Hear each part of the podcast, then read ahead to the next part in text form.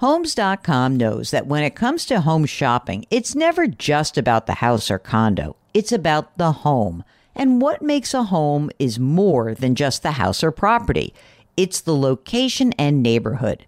If you have kids, it's also schools, nearby parks, and transportation options. That's why Homes.com goes above and beyond to bring home shoppers the in depth information they need to find the right home. And when I say in depth, I'm talking deep. Each listing features comprehensive information about the neighborhood, complete with a video guide. They also have details about local schools with test scores, state rankings, and student to teacher ratio. They even have an agent directory with the sales history of each agent. So when it comes to finding a home, not just a house, this is everything you need to know all in one place. Homes.com We've done your homework. When it comes to your finances, go for the credit card that's always there for you. With 24 7 US based live customer service from Discover, everyone has the option to talk to a real person anytime, day or night. Yep, that means no more waiting for quote normal business hours just to get a hold of someone. We're talking real service from real people whenever you need it. Get the customer service you deserve with Discover. Limitations apply. See terms at discover.com slash credit card. Welcome to the Jill on Money Show. It's Wednesday, May 11th. And uh, if you listen to this later in the day, the inflation report will be out already. And if you are listening to this before 8:30 Eastern Time, the CPI report is due out at 8:30 a.m. and uh, it's going to be bad again. It's not going to be. I don't know, Mark. I'm thinking that we may have hit peak already. It's not going to be as if we got we go from eight and a half percent to two percent. It's still going to be high inflation rate, and everyone's freaked about it. I get it, but at least the Fed is now doing something. Okay. All right, let's do this. Let us make sure that we answer your questions. And if you've got a financial question, go to jillonmoney.com click the contact us button. Let us know if you want to come on the air, but if you just want to do it uh, written, we're happy to do that as well. We have all sorts of great stuff on the website, including our other podcast, which is Eye on Money, a radio show, blog, video, book stuff. Mark, I turned my manuscript in, by the way, for not book number two. It's in. It's done. Well, it's not done, but it's done this round. The hard the hard lift. Now we're in heavy edit mode. So um, that'll be exciting. January 20 of 2023 is our drop date. So don't worry, I will be plugging the heck out of it. You'll hear a lot about that book. By the way, that book is inspired by this podcast. So it is completely your book, your podcast book, because it's the stories you've heard on this podcast that inspired me. Okay, let's uh, go and answer some emails. This is from Anonymous. Anonymous says, I've referred a lot of people to your pod, which was like such a cute thing. Okay, so I started listening to you in late 2019. When I was a kid, my dad used to listen to Money Talk with Bob Brinker in the car, which always put me to sleep. anyway, uh, I decided it would be good to take charge of my finances. I knew I needed to find a modern day Bob. You're better than I could have hoped for, and you don't put me to sleep. Thank you. I'm glad. Question Should we put 10% down for a house purchase or 20%? I know you mentioned to many of your guests they shouldn't pay down their mortgages. What if it means uh, a penalty in the interest rate? They've been looking at higher rates, right? So their rates are going up pretty fast. So they're newlyweds, Mark, 27 and 28, no debt, hashtag blessed, earning $157,000 a year plus 80,000. So the spouse is going into a residency program, medical residency. So it's 80 grand right now, but obviously that's going to go up pretty dramatically after they finish. Okay. They're um, in a high tax state and they've been on the cheap rent program. It's allowed us to save for a down payment. We're happy to continue to rent, but I'd like to start having children in the next few years. We're confident we'll be in the area for the majority of the next decade. We're lucky to not have moved for training. We've been renting for almost a decade. Oh my gosh, their rent is only $2,200. It's a two bedroom, you know, great for them and their dog. Oh God. the purchase price is one to 1.2 million. I'm rubbing my head, Mark. I wish you could see me right now. For a three bedroom with a yard for a dog. They're eligible for a physician's mortgage, and that requires a minimum of 5% down. They've got 150 grand right now for a down payment.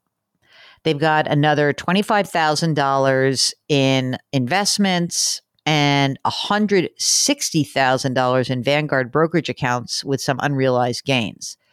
Retirement funds, 130 in a Roth.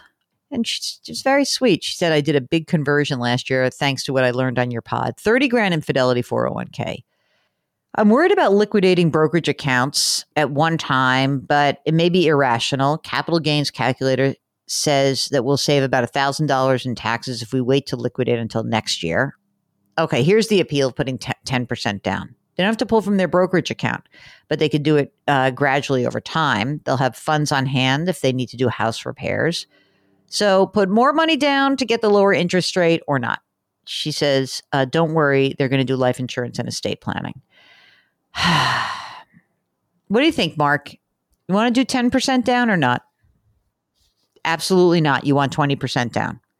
Yeah, I'm sort of feeling that way as well. You know, first of all, this email came in, let me just see what date, came in in April. So your capital gains has been eroded, hasn't it? Terrible. I'm also wondering why you have to buy right now. I would really want 20% down. I feel like the rate is going to get better if you do a 20% down. The only way that I feel comfortable doing this is if you get a loan and you put 10% down and there's no fee for recasting the mortgage, then maybe, maybe I would do this. Also, I'd love to know how much money your spouse is going to make after uh, medical training. Because if this is something like you're going to make $600,000 a year because your spouse is going to be a plastic surgeon, you know, then that's one thing. But if it's no, my spouse is going to be a, a pediatrician and going to make $112,000 a year, that's something different. I tend to be in Mark's camp, but I could get on board with this if I had more details. How about that? Are you shocked, Mark? Yeah, it's a mild shock because their rent is so cheap it's hard for me to make the case that they should like jump on this right now. I think that what's worth doing is exploring the different mortgages that are out there. Um, you, we are in a higher interest rate environment and mortgages are more expensive. And, you know, we started the year, Mark, what was the mortgage? 10, the 30 year fix probably at the beginning of the year was probably what, three and a quarter percent. Now it's, you know, over five and a half percent. Five. It's a lot. That's a big jump. Anonymous, I want more info about you. If I talk you through this and it's just a purely um, irrational, emotional question, it's different than if it is a real financial decision. Okay. So that's what I would like to, I'd like to explore that a little bit with you. Uh, okay, Kyla's daughter just turned 18. She's worked so hard the last 18 months saving money through work and babysitting and I'd love to get her started in an investment, even if it's just a thousand bucks. What do you suggest? You know what I would do? I would just open a brokerage account. I wouldn't even put it in a Roth because you know Mark wants to put it in a Roth and not have her touch it till she's 50 years from now. but I think open a brokerage account. Go to Vanguard, open that account, and uh, put it in a uh, an S and P 500 fund, unless she needs it for college, in which case maybe not. Okay. Emma was a caller uh, a few months back. And she says, My husband and I have increased our income. Yet again, I gotta love that crazy job market. She says, I will be transitioning to the private sector. My new organization offers a employee stock purchase plan, which essentially provides a 5% discount in the stock purchased once per month. Can I just say one thing about those discounts? You know how they can evaporate really quickly? when the stock goes down in value. Let me give you an example. Let's say you were doing that exact same thing at a company like, um, hmm, I don't know, Peloton, Zoom, and the 5% discount will not save you when that stock plummets. You know, if you're thinking about an employee stock purchase plan, you better be working in a place where you feel really confident about the stock and you have done everything else in your financial life and have just some dumb extra money to spend. Okay. Have you done everything else and you want to throw a little money in? Eh, okay. But I'm not a fan of the ESPPs. I'm just not. Kathy writes, subject, where do I go from here? Okay. Kathy's 62. And she says, we are 62. So there's a we here. So hang on. I have a Roth IRA with Ameriprise worth $113,000. Traditional with American funds, 266,000 and we just put our money into it. No one would manage it. We recently got in touch with our advisor from Ameriprise. She would like to manage it at yes, a hun- uh, one and a quarter percent a year. Should we let her start to manage these accounts? We also own six homes with no mortgages. Mark, that's five more than anybody needs. A small cash fund right now, since we're always paying down the mortgage. Um, anyway, they're going to invest 30 grand a year. They're going to have $60,000 of savings per year going forward. Where should they invest? Who should manage the IRAs? They don't want to do it themselves. They've got rental income. They got this. They they make $175,000 a year. So uh, what I would do is I would think about what you're seeking. Are you seeking real financial planning? It doesn't seem that way because your income every year is $175,000 and your living expenses 100. So the plan is set. I don't know what your plan is about disposing of these assets and what have you, but for just money management, it's very easy. You can go to Vanguard and use their personal service advisor. Um, and you'll get some investment advice, but you'll also get some financial planning. Same too with uh, Betterment. If you would like more specific advice from a dedicated advisor, then I would go talk to somebody who has a fiduciary duty to you. I'm a little worried about the Ameriprise person because, I mean, American funds are fine. It's just that they're expensive.